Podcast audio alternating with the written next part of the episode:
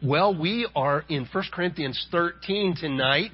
This is a very well-known passage of Scripture, and uh, so we're going to read. We're not going to read the uh, entire chapter. We'll read verses one through seven tonight, and then we'll look at uh, that, the qualities of love.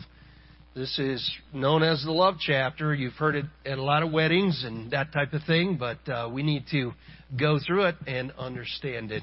So let's go ahead and stand together and read this uh, passage, verses 1 through 7. If I speak with the tongues of men and of angels, but do not have love, I have become a noisy gong or a clanging cymbal. If I have the gift of prophecy and know all mysteries and all knowledge, and if I have all faith so as to remove mountains, but do not have love, I am nothing. And if I give all my possessions to feed the poor, and if I surrender my body to be burned, but do not have love, it profits me nothing. Love is patient, love is kind, and is not jealous. Love does not brag and is not arrogant, does not act unbecomingly, it does not seek its own. It is not provoked, does not take into account a wrong suffered, does not rejoice in unrighteousness, but rejoices with the truth, bears all things, believes all things, hopes all things, endures all things. Let's pray. Father, we uh, thank you that we have a biblical description of love that you've given to us. And Lord, we know you want us to be loving people. You want us to be known for loving each other. And uh, in fact, your word tells us that that's how the world will know that we're your disciples by how we love one another.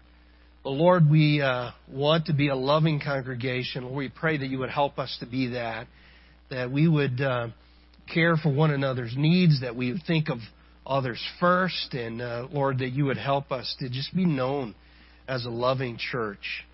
And Lord, that uh, we would welcome those who come through our doors. Uh, Lord, that we would uh, have a desire to see people come to know Christ and uh, just that that love would constrain us. That love would uh, motivate us to be your people in this world. And Lord, that uh, even in the world, as we are at work or in our uh, weekly associations, that people would see the love of Christ in us and that it would be genuine. So, Lord, help us uh, tonight as we look at these things that uh, we would understand them um, more clearly and that uh, we would strive to be what is being described here by Paul. In Jesus' name we pray. Amen. Most of us would understand that the Bible is God's revelation of Himself to man. In 66 books in both the Old and New Testaments, his Word reveals to us who He is. And we would never know any of this without His self-revelation. But 1 John 4:16 gives us the most fundamental characteristic of God. God is love. The love of God drives all his other attributes. And in the same way, love should be the primary characteristic of his people. John MacArthur writes, It is tragic in many churches, as in the one in ancient Corinth, that the love that is basic to Christian character does not characterize the membership or the ministry. This was one of the greatest problems in the church at Corinth. Love was missing there. The spiritual gifts were present, according to chapter 1, verse 7. The right uh, doctrine was present, according to chapter 11, verse 2, but love was absent. So that's why Paul wrote 1 Corinthians 13. And many people believe that this chapter is the greatest passage that ever came from the pen of Paul. It has been read at countless wedding ceremonies. And from a literary perspective, it cannot be topped. And because it is so beautifully written, studying it systematically is a lot like pulling petals off of a rose one by one. The beauty of it is lost as we dissect each individual part. Be that as it may, we desperately need to make sure that we rightly divide the truth contained here, especially as it relates to spiritual gifts. So we are, in fact, going to pull the petals off the rose one at a time. As each detail is understood more fully, it can even serve to enhance the beauty of the whole. Now, some have said that this chapter is a breath of fresh air in the midst of all the division and chaos of the Corinthian church. It is an oasis in the desert of all their problems. It's a positive note in the midst of almost continual reproof and correction. Now, you won't find a definition of love in this chapter, but you will clearly see what biblical love is. Sometimes definitions are not nearly as helpful as experiencing the real thing. You know, you could read the definition of a rose in the dictionary, but it is a feeble substitute for the sight and smell of the real thing. You could listen as someone describes a sunset, but that is nothing like experiencing it firsthand. And what we have in this chapter is a display of love, not a definition. It is critical for us to keep this chapter in its proper context, in between chapter 12 and chapter 14. Too often, it is pulled out of this context and often misunderstood as a result. In fact, much of the power and beauty of this chapter is missed when it is studied out of context. We always need to remember that it is given as the centerpiece of Paul's teaching on spiritual gifts. So, as a way of grasping how it fits with Paul's teaching on spiritual gifts, you could say that chapter 12 deals with the endowment of the gifts. Chapter 13 addresses the enemy of the gifts. It is absolutely critical that we understand all the gifts are to be exercised in genuine Christian love. You could say that love is the fuel that propels all the gifts. And here in this middle chapter, we find the proper motive for the operation of all the spiritual gifts. This is the more excellent way that Paul referred to at the end of chapter 12. Now, it should be obvious to us that love is far superior to the arrogance of those who think they don't need the other parts of the body, which is what we saw at the end of chapter 12. It is certainly superior to the opposite attitude of feeling resentful and inferior because we don't have the showy gifts like someone else may have. And so we need to understand that these gifts must operate on the basis of love.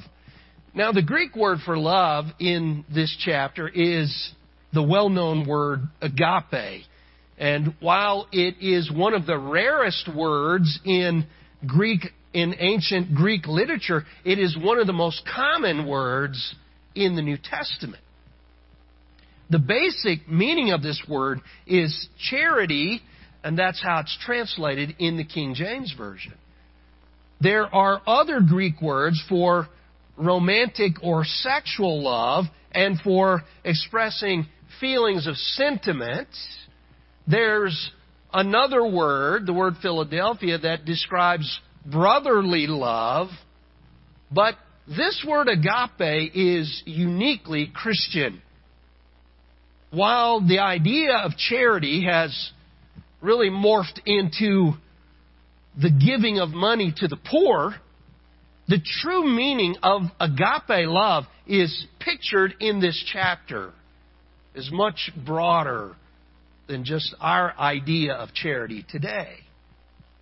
Few people in our society really know what true love is, including many Christians. John MacArthur writes, self giving love that demands something of us, love that is more concerned with giving than receiving, is as rare in much of the church today as it was in Corinth. He says the reason, of course, is that agape love is so unnatural to human nature. Our world has defined love as either romantic feeling or attraction, which has nothing at all to do with love in God's terms. In fact, the supreme example of agape love is God's love toward us. We all know John 3:16. God so loved the world that he gave he gave his only begotten Son. This is the key element of agape love. It is always sacrificial. It is always giving. It is not really a feeling at all. It is, deter- it is a determined act of the will that results in an act of self sacrifice. It is a willing, joyful desire to put the well being of someone else above our own wants. And of course, this kind of love leaves no room for pride, arrogance, vanity, or self glory. It is the opposite of that. And it is this kind of love that is to be the mark of the church. Jesus said, A new commandment I give to you, that you love one another, even as I have loved you, and that you also love one another. By this will all men know that you're my disciples if you have love one for another. That's John 13, 34, and 35. Agape is the trademark of Christianity. This is how the world is going to know we're truly His. And everything we do as Christians is to be done with this kind of love. In fact, Paul is going to say in chapter 16, verse 14, let all that you do be done in love. And please understand, right theology is never a legitimate substitute for love. Religious works and activities are no substitute for love. This is the supreme characteristic by which we must be known. So let's move into this incredible chapter. And we read it a while ago, but let's examine those first seven verses by dividing this into two sections. We're going to see the importance of love, and then we're going to see the qualities of love. First of all, note the importance of love, verses 1 through 3. We might think that it is obvious how important love is, but here Paul makes it crystal clear that love is the greatest thing there is. He shows this through a series of analogies. And by the way, we need to go back to chapter 12, verse 31 for a moment. Uh, look at that verse with me. It says, But earnestly desire the greater gifts, and I show you a still more excellent way. This is not an admonition to chase the showy gifts, as some may think.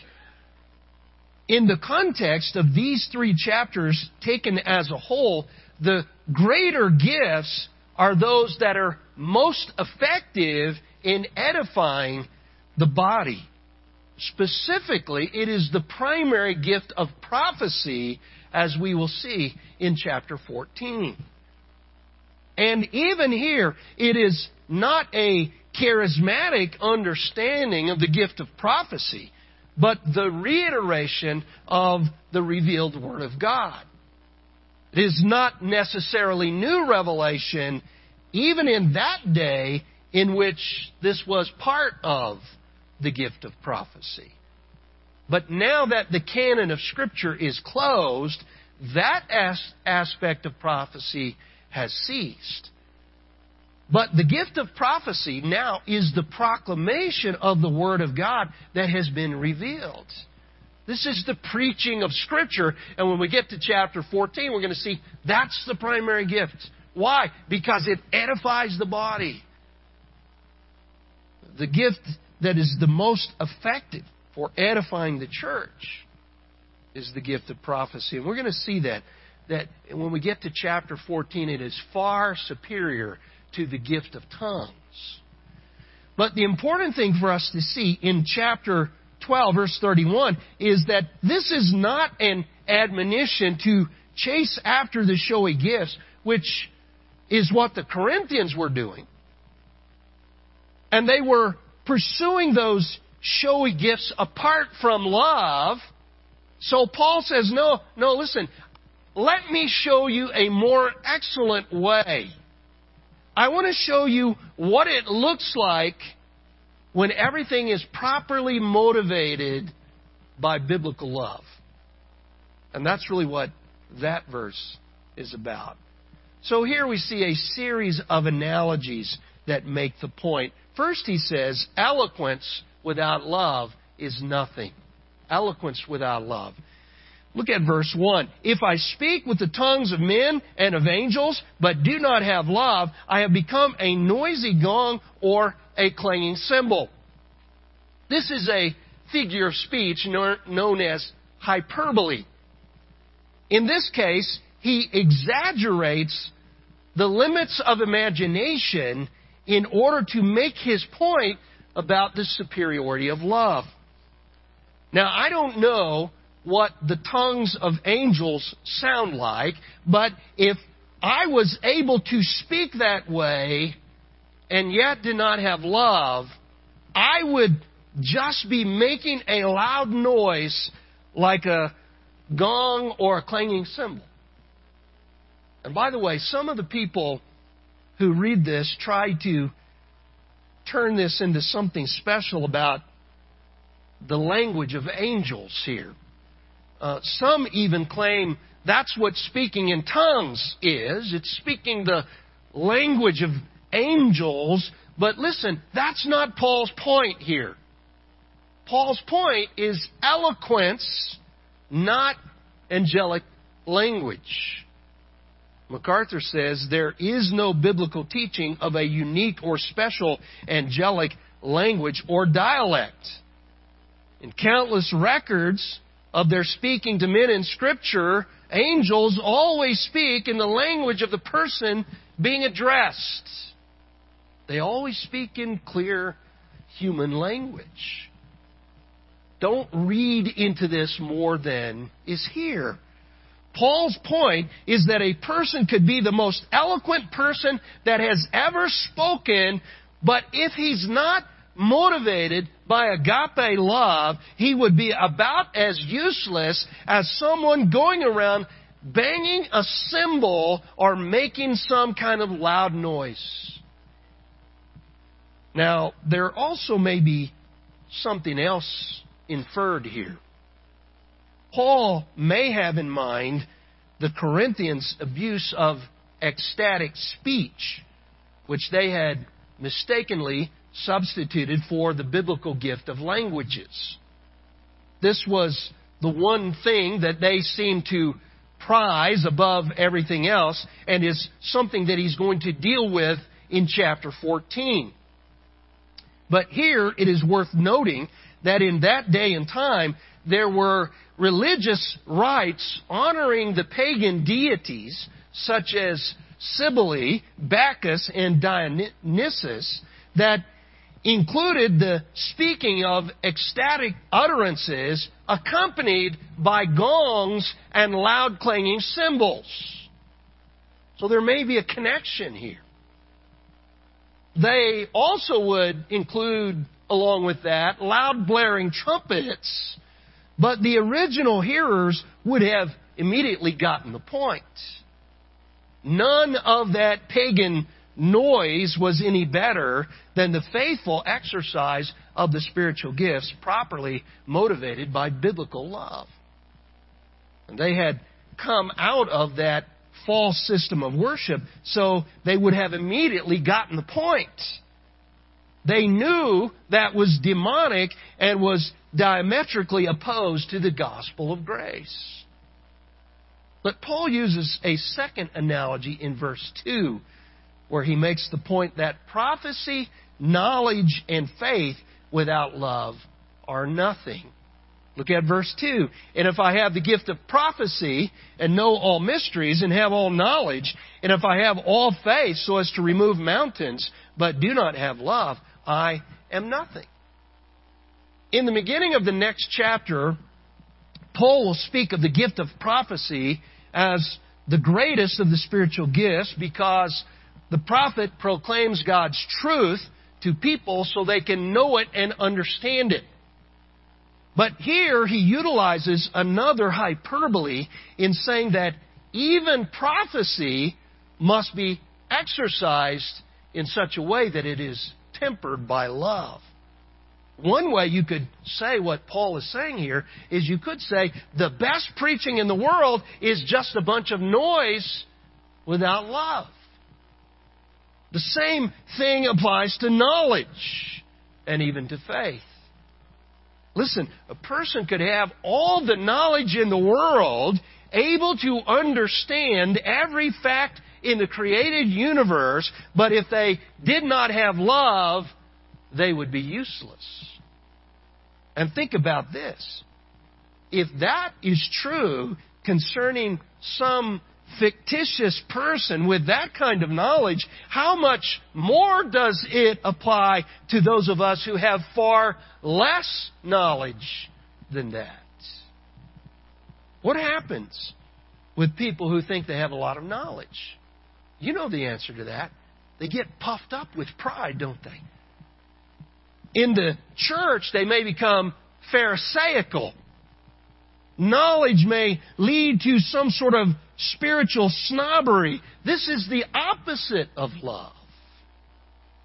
So while Paul would say that spiritual knowledge is good and wholesome, knowledge devoid of love can become something destructive in the church.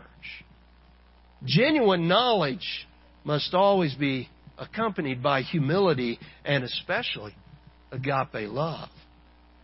Same thing is true of faith. And understand the word for faith here is referring is not referring to faith in general. It's referring to the gift of faith. All of these analogies are built around comparisons with other spiritual gifts. But what Paul is saying here is he's saying even if a person had this gift of faith, this wonderful gift, the, the God given ability to trust God for great things beyond normal faith, even if someone had that to the degree that they could move mountains, if they did not have love, it would be worthless. Be worthless. Then he goes on and says, benevolence and martyrdom without love are nothing. Look at verse 3. And if I give all my possessions to feed the poor, and if I deliver my body to be burned, but do not have love, it profits me nothing. Agape love is always self sacrificing. But self sacrificing does not necessarily come from love. Even an act of extreme benevolence, like giving everything you have to feed the poor, would not mean anything in God's sight if it was devoid of genuine love.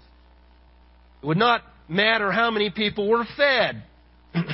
the giving that comes from a legalistic motive of obligation or selfish gain or recognition of some kind does not accomplish the purpose of God.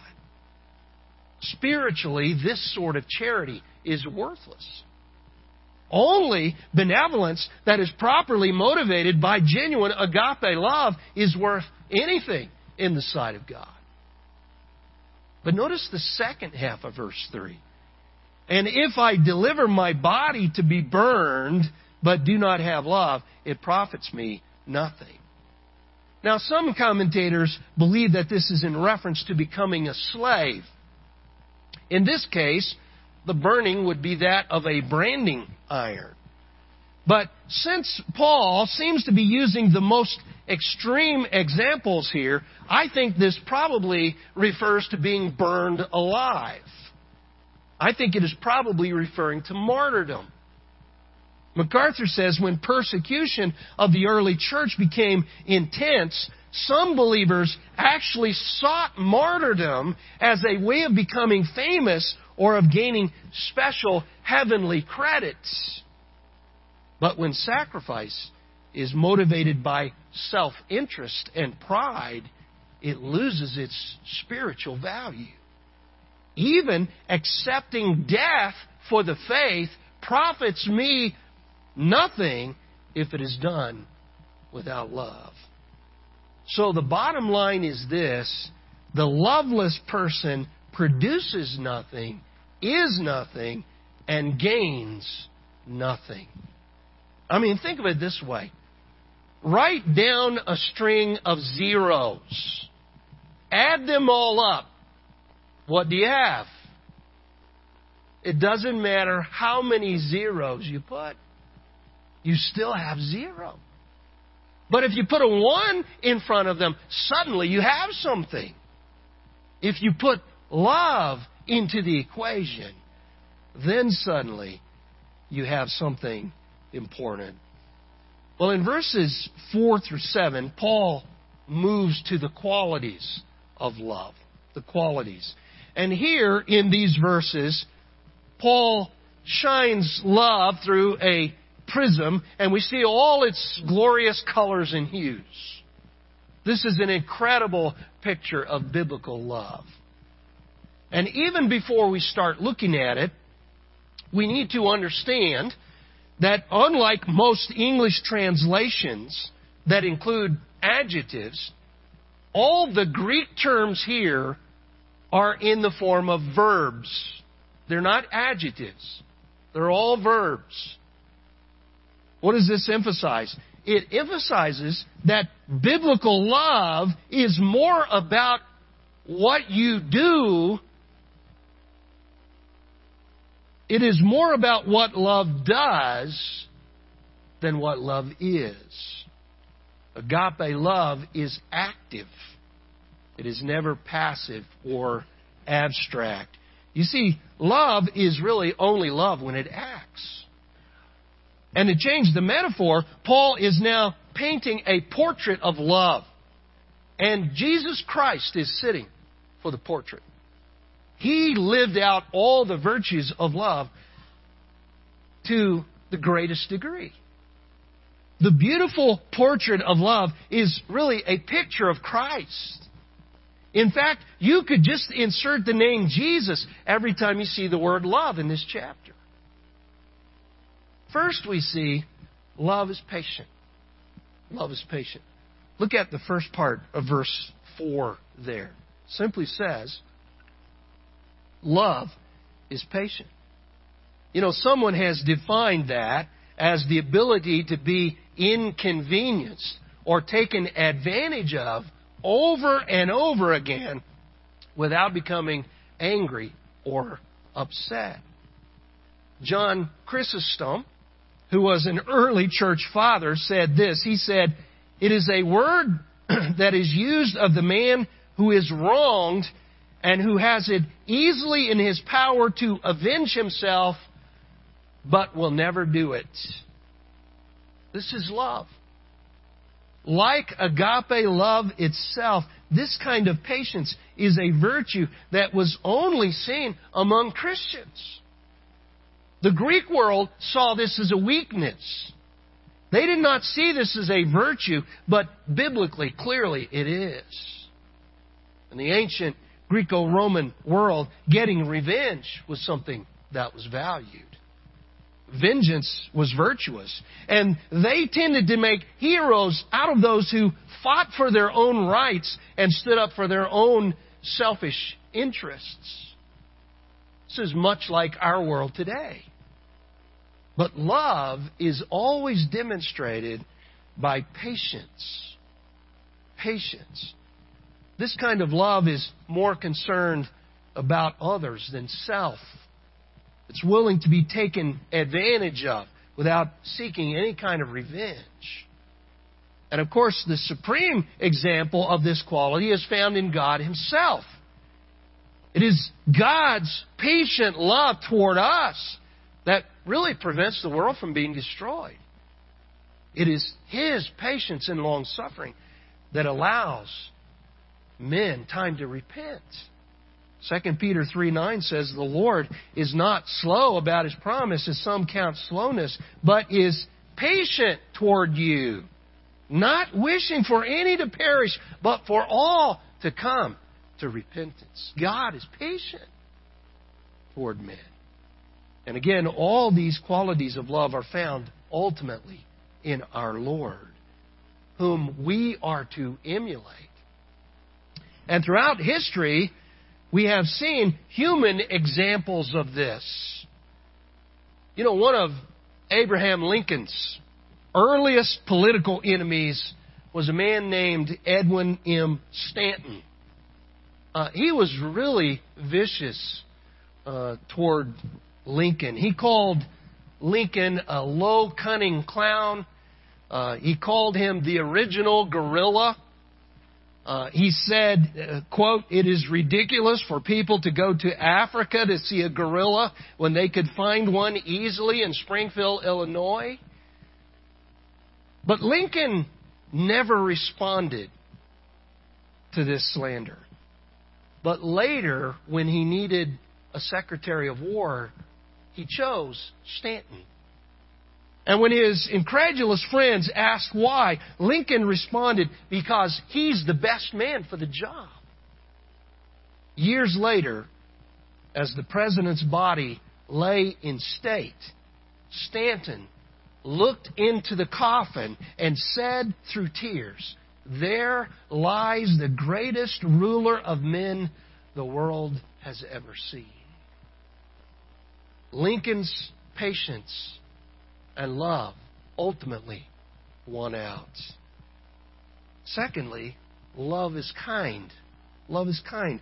Uh, that's the next phrase in verse 4. Just as patience will take anything from others, so kindness will give anything to others. So, in a way, you could say that kindness is the counterpart to patience. To be kind means to be gracious, giving, and serving. This is active goodwill. It not only feels generous, it is generous. It not only desires the welfare of others, it actually works to accomplish good for others. This is what Jesus was talking about when he commanded his disciples to love their enemies and do good for them. It's not enough to simply feel kindly toward others. You also have to do something kind for them. J. Vernon McGee said, Love without kindness is like fire without heat. What kind of fire is that? It's not really fire at all. So we can't simply say we love somebody. We have to do something to show we really do. We have to show some tangible act of kindness. Thirdly, love is not jealous. It's not jealous. Go back to verse 4 again. Love is patient, love is kind, and is not jealous. This is the first of eight negative descriptions of love. This is saying that biblical love and jealousy are mutually exclusive. Jealousy or envy has two basic forms. One form says, I want what someone else has. If they have a better car than we do, we become jealous of them. If they are praised for something and we're not, we become jealous of them. But there's an even worse kind of jealousy, and that is when we say, I wish they didn't have what they have. The second kind of jealousy not only is more selfish, it also desires evil for someone else. It says, I hope something happens and they lose what they have. This is obviously sinful. Listen, jealousy is not just some moderate or harmless kind of thing. For some people, this is the toughest battle of the Christian life. Some people battle jealousy all the time. Why? Because there's always someone else that has more than you do. There's always someone else that's better than you are. There's always someone who's more talented or more uh, attractive or, or has uh, more success in some way. And so it's easy to fall into that trap of jealousy. But this is the opposite of biblical love. It is not to characterize the lives of Christians.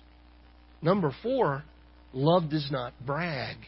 Love does not brag. The Greek word for brag in verse 4 appears nowhere else in the New Testament. It basically means to speak in a conceited way. In other words, love does not parade its accomplishments. Bragging is the other side of jealousy. Jealousy is wanting what someone else has, but bragging is trying to make others jealous of what we have. You could say jealousy puts others down while bragging builds myself up. And it is ironic that while most of us can't stand bragging in someone else, we can still be inclined to brag ourselves. Someone once said, boasting is the only disease that makes everyone sick except the one who has it. The Corinthians had a problem with this. They were spiritual show offs. They were constantly vying for public attention. They were clamoring for the most prestigious offices and the most glamorous gifts. They all wanted to talk in church at the same time, especially if it was in an unknown language. Why? Because they thought it made them look good in the eyes of others. And they thought it made them look more spiritual than anybody else.